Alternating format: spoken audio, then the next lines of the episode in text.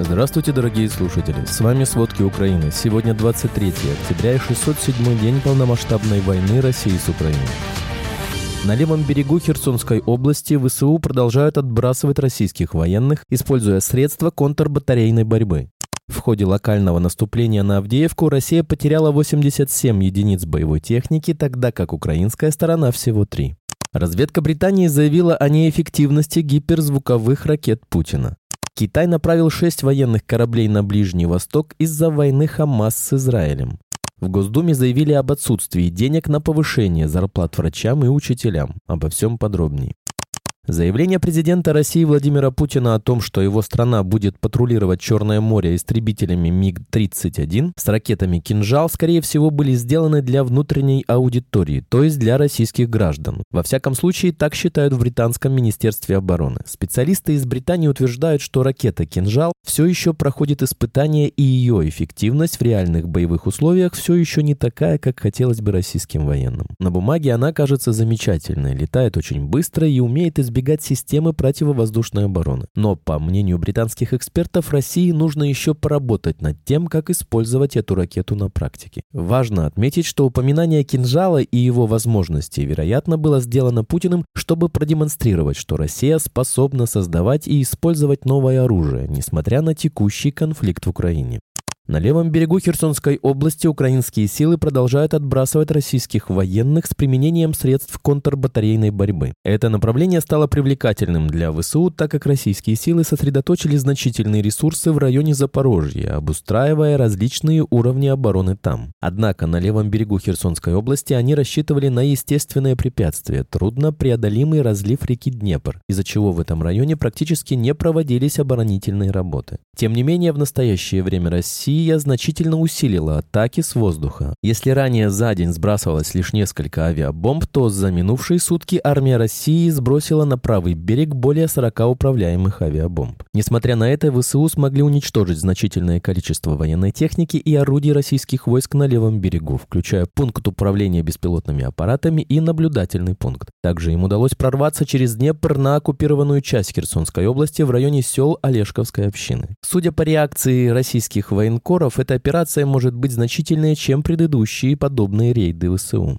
Второе основное направление боевых действий активно продолжается в районе Авдеевки. По информации главы Авдеевской военной администрации Виталия Барабаш, российские войска предпринимают попытки перекрыть дорогу к городу, ведя обстрел как днем, так и ночью, что серьезно усложняет задачи как по эвакуации, так и по доставке гуманитарной помощи. С начала октября российские войска начали активное наступление на Авдеевку, совершая массированные атаки по городу. Это стало крупнейшим наступлением на город за всю полномасштабную войну. Однако ситуация все еще находится под контролем вооруженных сил Украины. В ВСУ говорят, что российские военные попытались окружить Авдеевку, массированно перебрасывая военную технику и личный состав. Несмотря на серьезные потери в рядах российских войск, их атаки продолжаются. Эти действия российских сил похожи на тактику Муратовщины, которая заключается в отправке батальонов следом за батальонами, при этом не меняя тактики и полагаясь на удачу. В результате подобных тактик российские силы потеряли за этот небольшой период наступления столько же техники, сколько ВСУ за все лето на запорожском направлении. Самый большой урон россиянам наносят кассетные боеприпасы и дроны «Камикадзе».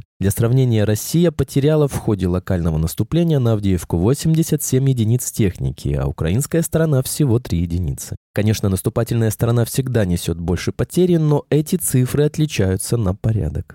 Не успокаивается ситуация и на Бахмутском направлении. Силы обороны Украины имеют успехи южнее Бахмута и отбивают атаки войск России. Русские перебрасывают на это направление дополнительные подразделения из-за значительных потерь. Об этом сообщил спикер Генштаба ВСУ Павел Ковальчук. По его словам, украинские военные имеют успех восточнее Клещеевки и восточнее Андреевки. Ранее стало известно, что силы обороны Украины продвинулись на сотни метров на некоторых направлениях южнее Бахмута и продолжают наступательную операцию. Британская разведка оценила, что потери России погибшими и тяжелоранеными составляют до 190 тысяч военных, а с учетом раненых, которые способны вернуться на поле боя после выздоровления, до 290 тысяч человек. Разведка подчеркивает, что эта цифра не включает группу Вагнера и их батальоны заключенных, которые воевали в Бахмуте. Согласно данным Минобороны Украины, недавние российские атаки на Авдеевку привели к увеличению количества российских потерь на 90%. С февраля 2022 года Россия значительно увеличила свое военное присутствие в Украине, инициировав вербовку с помощью финансовых стимулов и частичной мобилизации, проведенной осенью 2022 года. Такое увеличение личного состава является основным фактором, обеспечивающим способность России как защищать удерживаемую территорию, так и осуществлять затратные наступательные операции. 21 октября российские войска нанесли ракетный удар по почтовому терминалу новой почты в селе Коротич Харьковской области. Шесть человек погибли, еще 16 получили ранения, пятеро из них в реанимации, сообщил глава областной администрации Олег Синегубов. По его словам, ракету запустили из ЗРК С-300. Все погибшие – сотрудники предприятия. В «Новой почте» заявили, что у работников не было шанса спастись, так как воздушная тревога прозвучала за несколько секунд до удара. Все пострадавшие – гражданские. Многие Z-каналы, оправдывая этот обстрел, стали вспоминать прошлогоднюю видеозапись, где грузовики новой почты перевозят бронемашины «Спартан». Тем самым российские СМИ подводят к тому, что любой терминал новой почты является узлом логистики ВСУ, что в глазах России и было легитимной целью. В прошлом году отделение новой почты неоднократно и регулярно подвергалось российским обстрелам, но случай с бронемашинами «Сартан» был единичным, и подобная ситуация больше нигде не фиксировалась. Лидер республиканцев в Сенате США Мич МакКоннелл назвал Россию, Китай и Иран новой осью зла, с которой Соединенные Штаты должны справиться. Об этом сообщает Fox News. Политик назвал Иран главным спонсором терроризма, который поставляет ударные беспилотники Российской Федерации и обвинил Китай в поддержке агрессоров.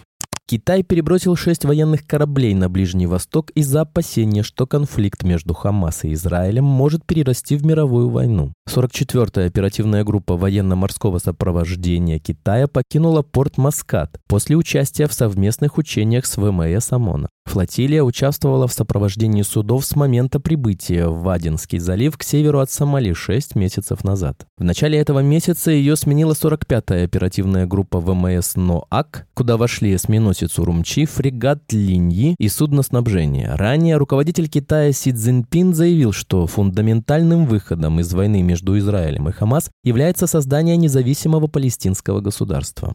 Россия ежемесячно мобилизирует на войну против Украины более 20 тысяч человек. Речь идет о рекрутинге среди заключенных, должников и тому подобных категорий населения. Об этом сообщил представитель Главного управления разведки Министерства обороны Украины Андрей Юсов. О добровольцах там речь не идет. Чаще всего людей привлекают в армию обещаниями высоких выплат или шантажом, заставляя подписывать контракт. В частности, в военкоматах людям угрожают уголовным преследованием и проблемами в случае отказа от контракта. Кремль отдает предпочтение скрытой мобилизации в отдаленных от столицы регионах из-за страха перед бунтом среди граждан.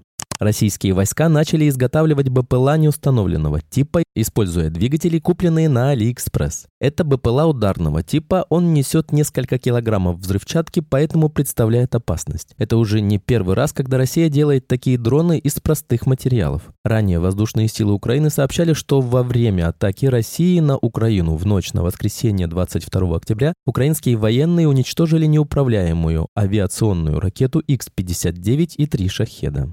В воскресенье 22 октября США, Япония и Южная Корея впервые в истории провели трехсторонние воздушные учения вблизи Корейского полуострова. Они направлены на усиление оборонного сотрудничества на фоне растущей ракетной и ядерной угроз со стороны Северной Кореи. Напомним, в конце августа Северная Корея заявила, что запустила две тактические баллистические ракеты малой дальности, имитируя ядерные удары по военным целям в Южной Корее. В предложенном бюджете России на 2024 год предусмотрено увеличение планируемых расходов на оборону примерно на 68% по сравнению с теми же расходами на 2023 год. То есть расходы на оборону на 2024 год в России составляют около 6% ВВП. Об этом говорится в сообщении разведки Минобороны Великобритании. В то же время расходы на образование и здравоохранение на 2023 год в России заморозят, что означает реальное сокращение расходов из-за инфляции. И это при том, что более половины тех военнослужащих, которые получили серьезные ранения и нуждаются в длительной медицинской помощи, потеряли конечности, причем каждый пятый нуждается в ампутации верхней конечности, заявил 17 октября 2023 года заместитель министра труда России Алексей Вовченко. Такое постоянное увеличение военных расходов заставит правительство России принимать трудные решения по финансированию войны, что усугубит финансовое давление на российский бизнес. Регионы могут не найти средства на повышение зарплат работникам бюджетных учреждений в 2024 году после повышения минимального размера оплаты труда и роста инфляции следует из заключения Комитета Госдумы по региональной политике и местному самоуправлению на проект федерального бюджета на 2024 год. Об этом пишет Forbes со ссылкой на документ. Есть риски, что регионам и муниципалитетам с низкой бюджетной обеспеченностью может не хватить собственных доходов и дотаций из федерального бюджета на повышение зарплат бюджетников, подтвердил председатель комитета Алексей Диденко. В следующем году правительство резко сократит поддержку регионов. Трансферты из бюджета в региональные региональные бюджеты снизятся на 16% в 2024 и на 13% в 2025 году. Росстат провел демографический анализ, прогнозируя демографический кризис в России. Этот прогноз был подготовлен на основе данных, полученных в ходе переписи населения 2020 года и опубликован на официальном веб-сайте ведомства. В соответствии с оценками Росстата, на которых основываются бюджетные расчеты, в период с 2023 по 1946 годы Россия будет терять более 500 тысяч человек в год. Это означает, что страна войдет во вторую половину 21 века с самой низкой численностью постоянного населения за последние 70 лет. Прогноз также предполагает, что превышение смертности над рождаемостью приведет к потере 12,7 миллиона человек в России. Спасибо, это были все главные новости о войне России с Украиной к этому часу. Помните, правда существует, а мы стараемся сделать ее доступной. Если вам нравится то, что мы делаем, пожалуйста, поделитесь этим подкастом с друзьями в России. Также, если вы хотели бы помочь нам делать материалы еще более качественными, пожалуйста, оставляйте фидбэк. Это очень важно для нас и для распространения правдивой информации. До встречи.